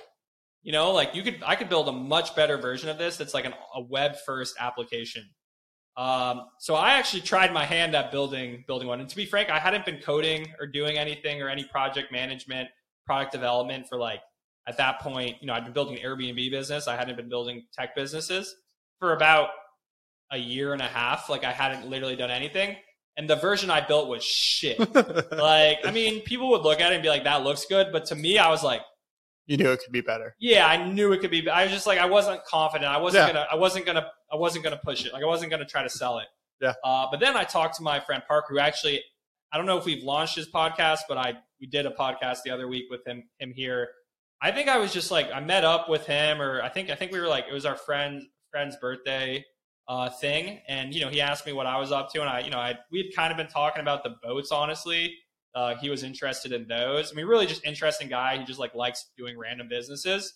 And uh, I told him I was like, you know, I've I've been able to, you know, people have been buying my Excel spreadsheet, and uh, I know there's a way to build this a lot better. Like there's different AP, there's different like websites that we can pull from, and a spreadsheet doesn't let you just pull. It's called APIs, but with a spreadsheet, that's hard to do. With a mobile first application, you can pull all this data from online and have it you know quickly show up on your you know on your phone uh, so i know you can do it and like here's my attempt at doing it and he just looks at it and he's just like interesting he's like i think i could build you know something pretty good here. Like i think that i think that would be a fun project. And i'm like fuck yeah let's do it. Hackathon yeah, hackathon yeah, yeah. like i like i showed him. I was like you know i mean people are buying this shitty spreadsheet or again it was a good spreadsheet but people are buying it. Uh, I think that there's like some proof of product market fit, and we we built he built it. Uh, you know, we we had a couple other developers who you know we hired to to help speed that process up. Uh, we got it built, you know, pretty much out of our own pockets. Uh, it took a few months to build, and then we launched it. And um, you know, it definitely wasn't a home run right away. And like no tech product always is, because you're always gonna have bugs at the beginning, and you're always people are always gonna like not like it for a reason. You know, like when you build something, like you're building it with your own eyes, and your eyes might not be the exact same eyes as like the mass user base out there. So like definitely the first few months was like a lot of, you know, people complaining and canceling and you know having to and also like there's so many different types of browsers and mobile devices yeah. and operating systems and like it's hard to test for every single one of them all the time so like tons of bugs and all these issues, but powered through. You know, we talked to our users and said, "What do you like about it? What do you not like about it?" Yada yada. And uh, now at this point, we have a pretty strong, like, loyal user base, and we're continuing to make it better.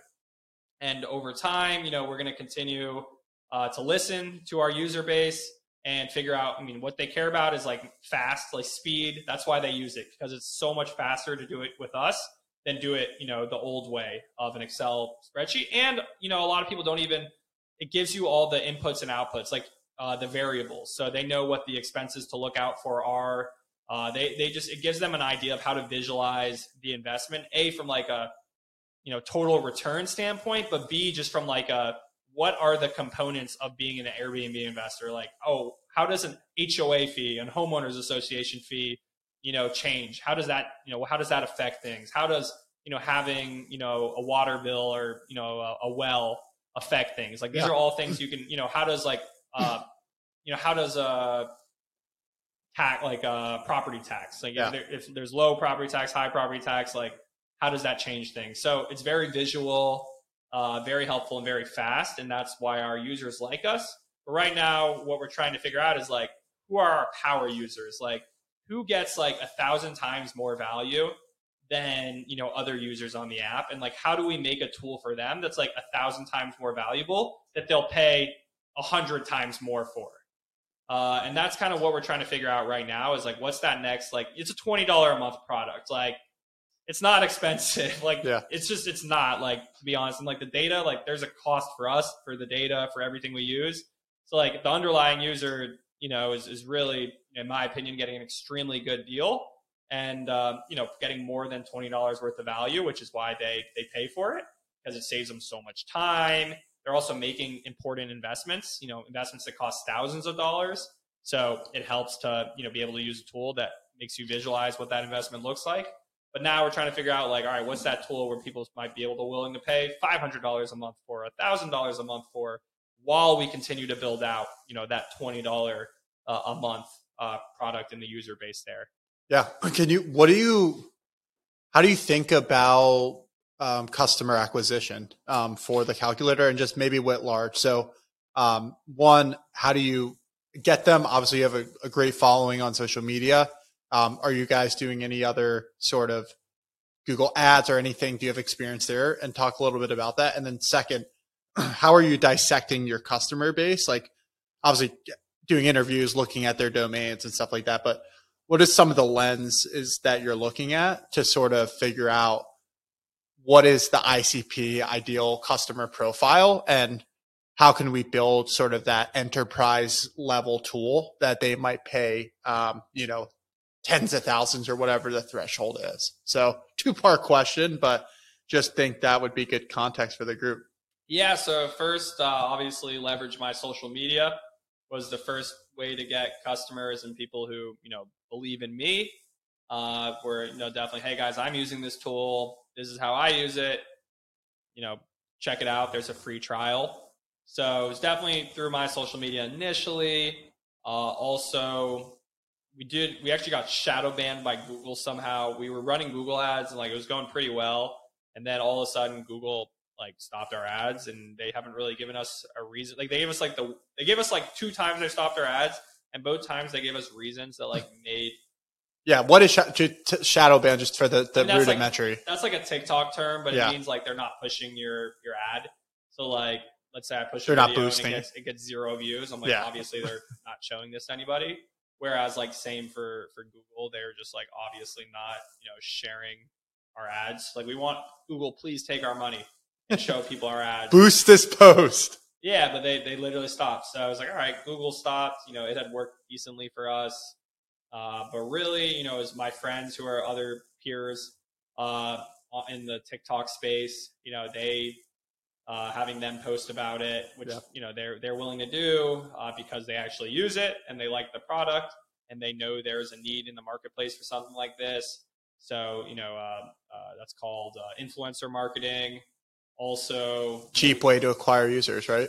Yeah, I mean, obviously you have There's to just some costs, yeah. yeah. And it's like TikTok's became more of like a slow roll, whereas like initially, like when I started, like on TikTok, you could just post something overnight, get like two million views, which was nuts. Like to think in hindsight, that's not the case anymore. You know, TikTok is you know much harder now, unless you know you're the D'Amelios and you were on there seven years ago, you know, dancing around.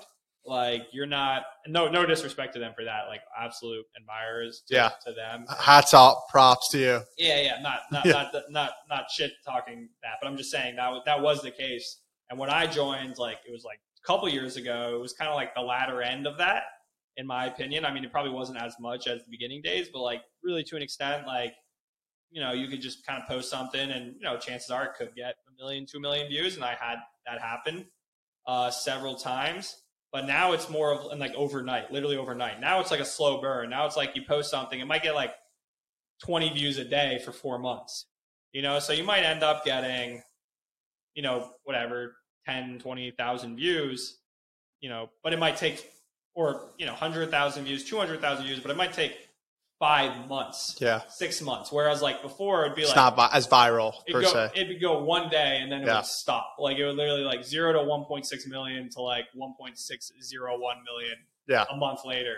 So Which is said- interesting to say because obviously you, you and everyone else, like you've gotten better at building videos and just knowing, right? So I'd hope so. yeah, yeah. If not, you might have bigger fish to fry, and I think everyone can see that from the quality. But is it is the I algorithm? every- everybody's quality's kind of gotten better. yeah, I mean, I think more competition has moved in. I, mean, Yeah. I think people have obviously learned like the you know, tricks. yeah, you can you can do that. People have said, you know, you should be posting content, you should be doing. There's people on the apps who are you know pushing content creation and how to do it and everything. So like, there's definitely more comp- more people making. And also during COVID, there was just more eyeballs on the apps because you know there were more people. Uh, you know, they were at home, they weren't working. You know, the usage of social media platforms definitely peaked during COVID. So you had less people making content, and you had more people, uh, you know, watching. And in the case of TikTok, like they weren't trying to monetize as hard at that point. Yeah. So now it's like every five videos is an ad. But what does that do? So yeah, so I've implemented, we've implemented a TikTok ad strategy uh, because it's effective, you know, and um, have have started doing TikTok ads probably a week or two ago, honestly, and need to build out our tracking better because you know essentially when people like uh, a fil- when an influencer would post you know it takes six like they just keep showing to people over the course of a year or two so like we're still getting users from like old videos so like to us it says you know people come from tiktok you know so i can't it's hard to tell like, know. it's on us to be able to track all these things i, I digress but You yeah. could see when they're signing up the source yeah where they're originating. well the thing is when you do an ad Yeah. you can send them to a specific link Landing uh, page. Yeah, exactly. A specific landing page, Yeah. all that stuff. So yeah, we're we're just starting with that. We're gonna do Facebook ads. Uh, yeah, we're we're gonna try to do better email marketing, like all these things, and like concurrently, you know, I'm trying to like the calculators. You know, one of the products I'm I've created, and you know, there's other products I want to create, whether they be tech, whether they be coaching, whatever they may be, whether they be conferences. I want to start doing conferences, masterminds. I mean, you know, obviously one one step at a time, but uh, honestly, this uh, the Ryan Pineda podcast the other day was about conferences, and I'm like, shit, let's do some conferences. That would be fun too. Yeah, I mean, you got beautiful properties. Everyone would be uh, one learn a lot from coming to one of your masterminds, but then two, just be able to spend a you know a beautiful couple of days on you know a boat on the lake and yeah, really we'll, we'll whip the boats out. yeah get away and like it'd be great a great win for everybody. So I think Jeremy, one overarching theme is you might not know where the finish line is right when you start, but you got the energy and and you that- never finish. yeah, you're never finished, right? But you have that. I'm going to go out there and freaking do it. I'm going to take action. If I don't know what to do, I'm going to figure it out, right? And Mhm. I think that's something that really makes you stand out. And I think people that you know, you either make it happen or you don't make it happen. At the end of the day, you don't have sort of a you know, not that there's anything wrong with this, but you don't have a big corporation, a gorilla sort of in the background pushing you along, and um, you're out there either winning or you're losing every day, and uh, you're a winner. And it's uh, been really cool to see your see your journey over the last couple years. And people, right? They probably look at your social media page and they're like, "What else can this guy do?" But um, as we all know, there's big things ahead in 23 and 24 and um, into the future. Let's sort of uh, shift here a little bit um, to a little bit of a different topic, but. What are you excited about? Not necessarily just for you, but what are you excited for in terms of trends that you're seeing, whether that be in short term rentals, location, technology? What are some up and coming areas or things that you're excited about that you think will be big disrupt disruptors uh, going into the future? Uh, yeah, good question. Uh, things, yeah, and like uh, crypto and blah blah. blah, Chat blah. GBT. And AI, AI is super important. But I, I would say this: so like beginning of COVID, I, you know, a lot of, you know, cryptos went off during COVID. Like, you know, the government just printed so much money. Interest rates being zero. And I felt that like a lot of my smart friends and like I'll give, you know, Parker is an example of this. Uh, Kane, who also recorded a session with, you know, two of my like close, you know, smart friends, guys who I'm like, these guys are smarter than me. Uh, they, you know, they shifted the crypto heavy. And to me, and I, and I saw a lot of people doing this, really going crypto. And I'm like, look, if everybody is all the smart people of our that of, of our you know generation are doing crypto or doing you know really the non-tangible like ether like the the the the you know digiverse uh, metaverse if they're all doing that like i'm going to focus on as physical tangible things as i possibly can because they're not doing that. You know there's a huge opportunity and i'm going to be the one you know diving into this physical tangible world and making something out of it. And that's and that's just what i did you know and and, and i kind of like carrying that towards the future. I mean the world is and i and i have like you know i still obviously do the airbnbs i still do the boat rental business um and you know i've definitely hired folk to help me run the day-to-day operations of of of, of all that stuff all the physical stuff and you know now i'm doing a, a digital product and i'm starting to really build out digital products but I think it's really like it's it's these digital products that like marry real world shit like to you know automated or easier solutions. That's like where I just see, see there being opportunity. Like I mean, we're running out of plumbers. You know, uh, the average plumber is like 60, 56, right? Yeah, 56. Like it, they're getting old. Like yeah. it's getting harder and all harder. skilled labor, right? Exactly. So, yeah. So there's gonna be less and less people, and like people still need space. You know, they still as much as you know you can put a virtual reality goggle on and, and act like you're on the moon. Like that's that. As of right now, you got to be. So you're not bullish on the metaverse short-term rentals. I did not buy any digital real estate at any sort. Uh, yeah, do not buy my NFT uh, that I'm not offering to you. so yeah, I don't know. I think I think just those ones are the ones who can you know realize that we're going to be at a shortage of physical. Like we're not going to be able to build, you know, robots that I think really like can do your plumbing. No, no, it's too complex, exactly. too nuanced. I don't. I don't think robots are going to go build a deck no. at, at your house. Uh, so there's going to be things that like there's going to be a huge shortage of providers.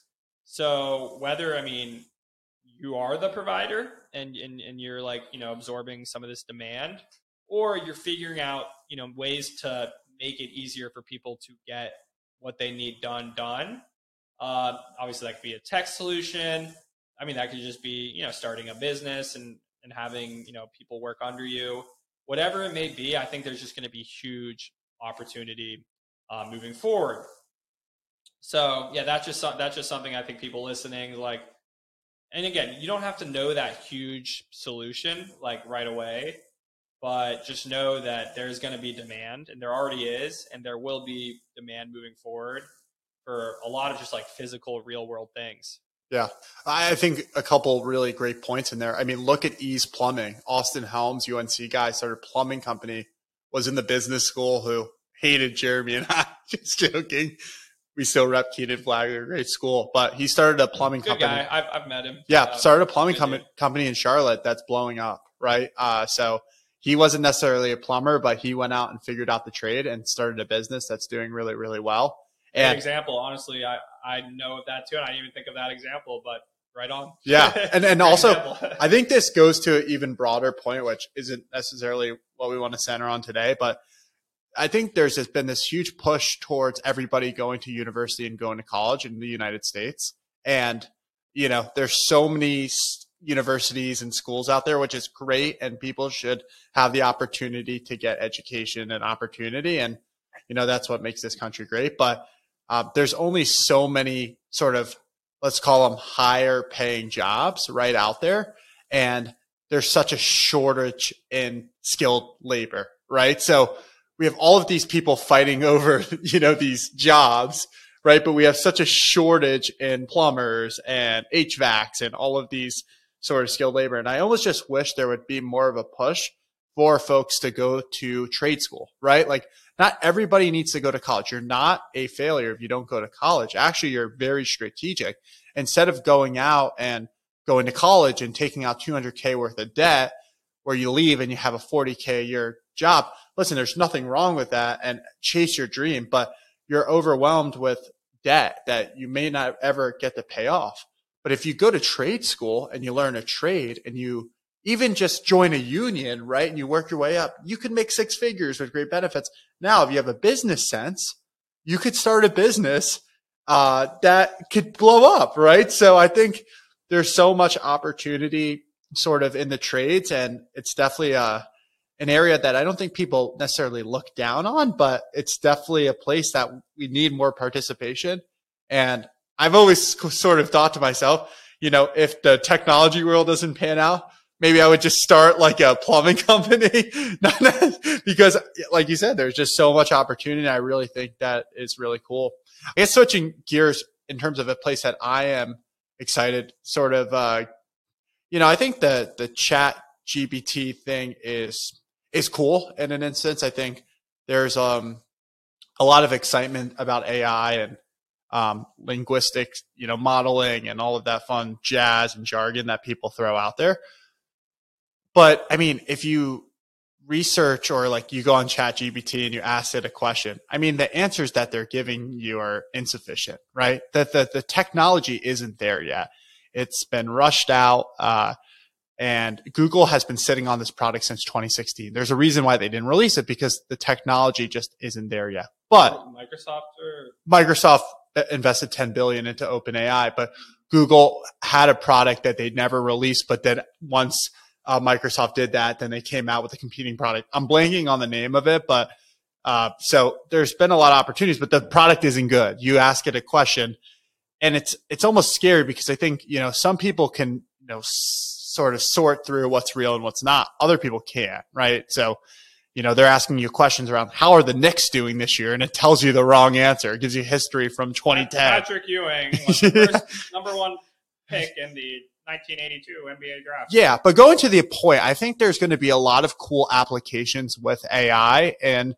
enterprise use cases. For instance, why couldn't you teach an AI model um, GAAP accounting, right? So it can go in and it can create the P and when a CEO has to come in and do the quarterly reports, instead of you know working with Joe Schmo Blow from PwC, who you don't know, and the CEO has to legitimately put their signature on. They're not, you know, necessarily an expert in accounting.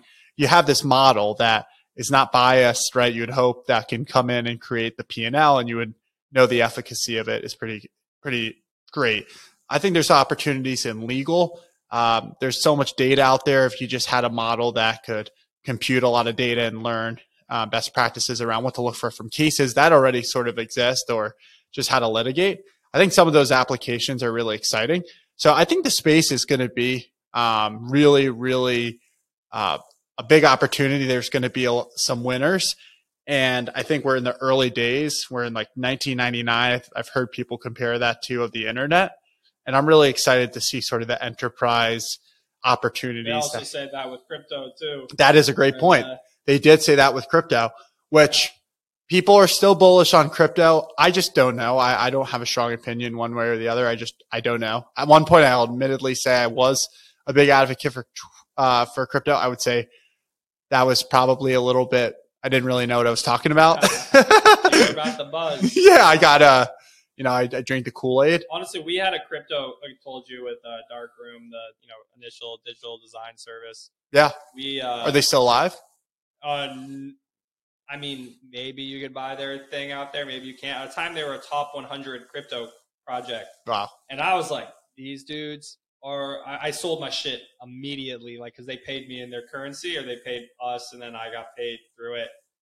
I shouldn't. I mean, their stuff boomed, and like I got hodl. But I was like, yo, these guys, like, geez, like these these are the ones leading this, like, and they're paying us to make their website, like, sell, sell, sell, sell, sell. Yeah. And like we did, you know, it was actually in hindsight like one of the more legit projects and actually you know was trying to create like a new you know a, diff- a differentiated like blockchain product uh, but that being said i was just i mean maybe that in, in hindsight, we should have been more confident. Oh, if they're working with us, they must be super legit. they must be the most. We're the best. Yeah. yeah. No, I mean, I, I, I don't have an opinion on it, but that's a really fair point. So that's a, a trend that I think is going to be interesting. But I, I've always appreciated and enjoyed your stance of we have all these people that are going to, you know, go out there and celebrate big venture capital fundraisings and, you know, tech products that don't really make a profit until uh, you get to a pretty big scale.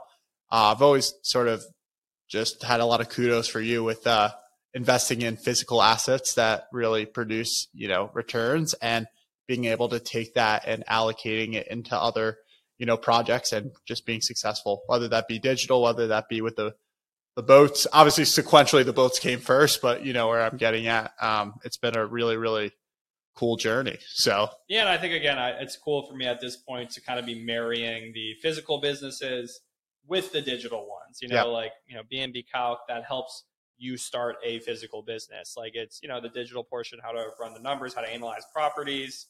BNB Pro, it's you know telling you how you know coaching you on how to how to do all these things. Uh, and then, but like ultimately, it's a physical business, so it's like digital products that are helping create profitable physical businesses. yeah, and I mean, people go and download Airbnb Calc. It's very brilliantly done. Um, it's a great tool. People are Shout out- getting a lot of Parker. getting a lot of value. Parker is a stud, and it's only going to keep getting better. I think Jeremy nailed on the head when you build a tech product at first. You got to get feedback. You got to figure out what the masses want, but you guys have really dialed that in. And yeah, and it's uh, also something you know, kind of comparing it to you saying TAM earlier, like total addressable market, how big.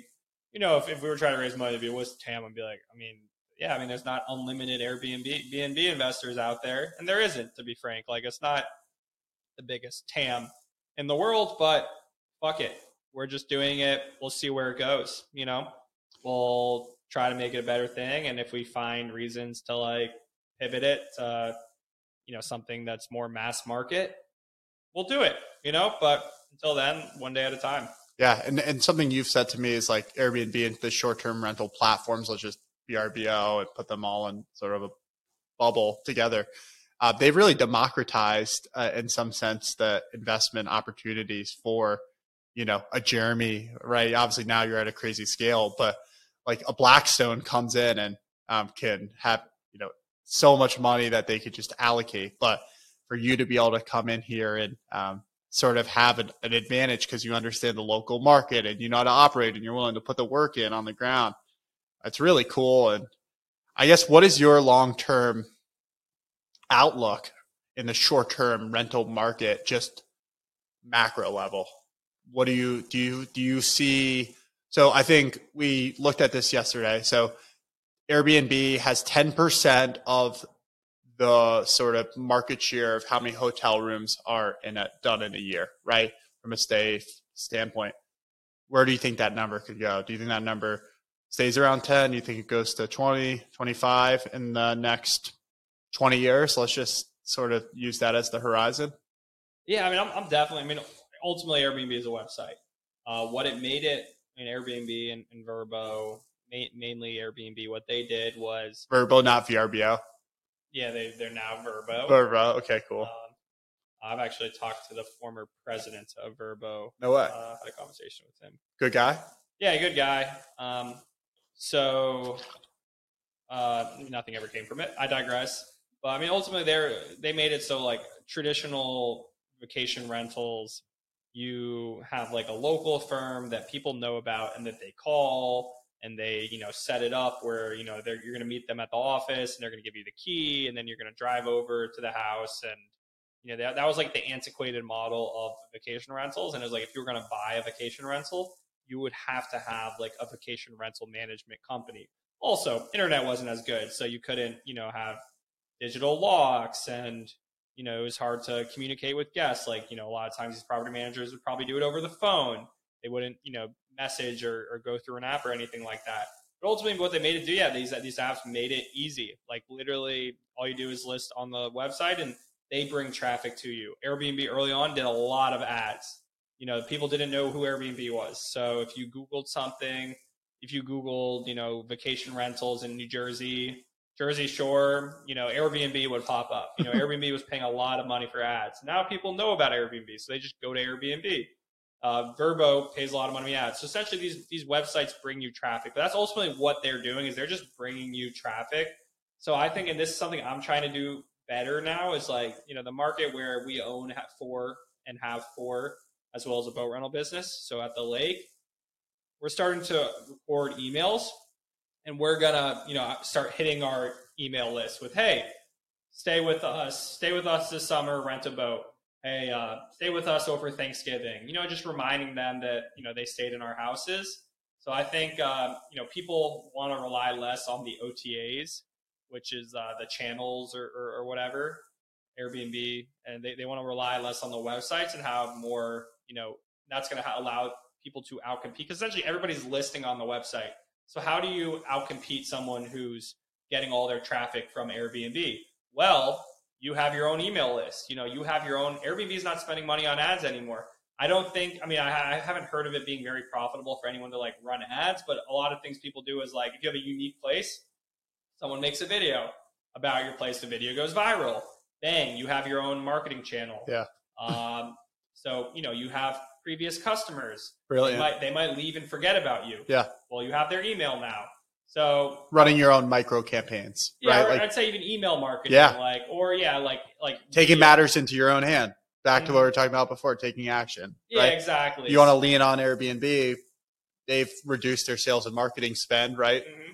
And and there's more supply on Airbnb yeah. now. There's more listings on. Like you said, I mean, Airbnb. You know, the thing we listen to is, is saying that Airbnb is going to grow is what just for context like tommy sent me a, a, research report on airbnb done by some funny youtube hedge fund guy and he was you know he's like looking he's like wow yeah looks like they're like i honestly hate airbnb I, I don't like staying there but they're growing and like wow looks like they're going to keep growing and people are going to keep listing so there's going to be more supply on airbnb on these websites so how do you how do you compete with additional supply so you got to play by the rules of the websites.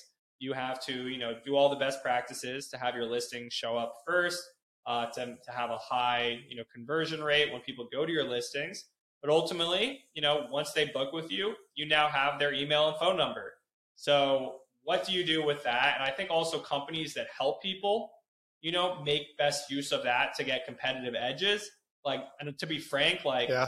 I mean, honestly, I don't, I don't know many, you know, a lot of these property management platforms have like direct booking uh, capabilities, but like they suck. Like, I mean, I mean, I love, you know, I like Hospitable. They, you know, serve its purpose, but direct booking is really bad. Uh, there are some that it's better, but that, yeah, and I think the ones who help you build your own internal marketing, you know, so. Uh, but the thing about Airbnb I do like, and like I give Airbnb, and why I think they have such a great moat is their air cover policy, uh, which is you know they're they're they're somewhat insurance policy. I mean, it's like quasi insurance. What is air coverage? Uh, so, so like, let's say you know I'm you're staying at my property and you break a bunch of stuff, and I say, oh, Tommy broke it. Here, here is like the coupons, or here, sorry, here are the receipts of of the repairs, and you don't pay it. Then first they're going to try to get you to pay it. Then they're going to investigate it. If they prove that, oh, yep, it looks like the guest did this, Airbnb, you know, covers uh, the you know the the damages. Yeah. Same like for liability, they they give you liability coverage. Verbo also gives you liability coverage, and a lot of platforms do. But Airbnb, to my knowledge, is like the only one with like a you know if someone damages the house or breaks all this stuff, they're the only one who actually uh, covers it in that wow. sense. So I think they have a big moat, and that's why I like Airbnb is because of their air cover program. Like to be frank, if they didn't have that program, I would be much less obligated. It'd be a huge risk, even right? Well, Is you, you get say? your own insurance. But yeah. Like, to be frank, like filing insurance claims sucks. Yeah. It's annoying. It takes a long time. Like it's very antiquated. You email back and forth. You know, it's they they don't have like a oh we have like a two day turnaround. You know, Airbnb has a relatively quick turnaround on these things. So, like to be honest, I, you I, experienced that once, right? I've, yeah, that's a story for a longer day, yeah, but yeah. I don't know if I'm going public with the one you're referencing yet, uh, or, we, or if we have time for that. But yeah, uh, I think Airbnb has a moat. I'm bullish on them. I'm a stockholder. You know, I'm a, I guess I'm an Airbnb influencer. I, but that being said, I think in the future, uh, you know, there's going to be opportunities for those who figure out how to effectively, you know, optimize their things by not necessarily relying on on the platforms. If again, competition on these platforms increases and it gets harder and harder on them. Yeah, and you bring up a great point. You have all of this data, right? You have all this data of guests that stayed at your house, so houses, not just house, right? Yeah. How do you repurpose that and continue to, you know, put that in play to get repeat customers and people coming back? And you already have that, and people give you credible reviews, but I don't know. I feel like that's not something a lot of people are thinking about, right? No, it's something I definitely wasn't thinking about. Yeah. Because I mean, again, I also again, I really do think the benefit of the air cover gives me like a lot of, you know, confidence. Um, so I do like that. Uh, but yeah, that again, future OTAs, you know, figuring something out is, is a is a prediction on my end. Yeah, and the, in the early days of with Brian Chesky from Airbnb and just them starting um, the business, right? When they were just getting off the ground, there's some pretty crazy stories that I've heard through. Major kudos to those guys. They're Y Combin, they were Y Combinator company, Paul One Graham. Yeah, that made it. And um, I, there was like stories about how they would like. I think they in the early days, a lot of the guests weren't doing a great job displaying their properties, so they like they went and took photos. yeah, they went around and took photos and uh, helped them get a little bit more virality. But you know, Jeremy, we're here at about an hour and forty five minutes. This has been an incredible uh, conversation. Obviously, we've shared a lot about both of us, and uh, you know, you've been a, a really big influence in my life and somebody I've looked up to, and uh, a lifelong friend. Uh, we're 26 now, but um, we'll continue to have a, a really close partnership and friendship. Partnership. Whatever whatever. partnership and and hopefully be able to, to do some stuff together down the road. But um no this has been awesome. I'm fired up to continue to see uh, your journey. Is there any other sort of questions or things that we want to end on here or other you know topics that you think would be helpful for us to cover in the, the last couple of minutes? Yeah. So first, Tommy, thanks for having you. Everybody, you know, here at this point, Tommy is a dog. Like he, he ain't no puppy. you know, he goes out there and you know he does sales for his new startup or for his well, not new startup anymore. Five, five years in, and he makes it happen. He reaches out to people. I've seen him, on, well, practically on the streets or at a bar or at a wedding. He'll go up and he'll have a conversation with somebody. He'll make it very clear, like you know, I'm I'm about that action. you know, this is what I do. What do you do? Can I help you? Can I help your business? I think I can help your business. Let's make a deal. So, you know, Tommy is an action taker. Uh, he's not scared of what people say to him, what people think about him. Um, you know, so major kudos, and you know, it's been a pleasure watching your growth, and super bullish on on you, and excited for for what the future holds for not only Learn to Win, but but your trajectory and uh, you know progression as as a human being and entrepreneur. So thanks for coming. Where can folk find you uh, if they're looking for you? Yeah. Um, so I'll say uh, thanks for. Uh, I don't know about all those remarks, but uh, I'm just trying to be like Jeremy. I'll say that one cool sort of thing, and I didn't touch on it much in the in the interview, but about two years ago when we were going to break into the or we were thinking enterprise commercial could be a space for us. Um, I started that uh, sector at Learn to Win. Uh, what broke us into our first client of Novartis, and at current day we have 85 different commercial businesses ranging from the Fortune 500 to small and middle market. So I really, I think we talked about this throughout, but seeing something from nothing and really putting your, you know, thumb on the scale and making it happen, it's a pretty energizing uh, feeling. And, you know, I think choosing the path of uh, adventure um, and living with ambiguity is just a great path that everyone should think about. So um, that's my platitude there, and that I'll end on. But in terms of following me, uh, you can follow me via LinkedIn, Tommy Hatton, or on Instagram at Hatton96. Jeremy's the real gem here. That's who you want to follow. But uh, give me some love. You know, I'd lo- enjoy a follow if you want to reach out, have any questions about sales or. Watch watch the ESPN video.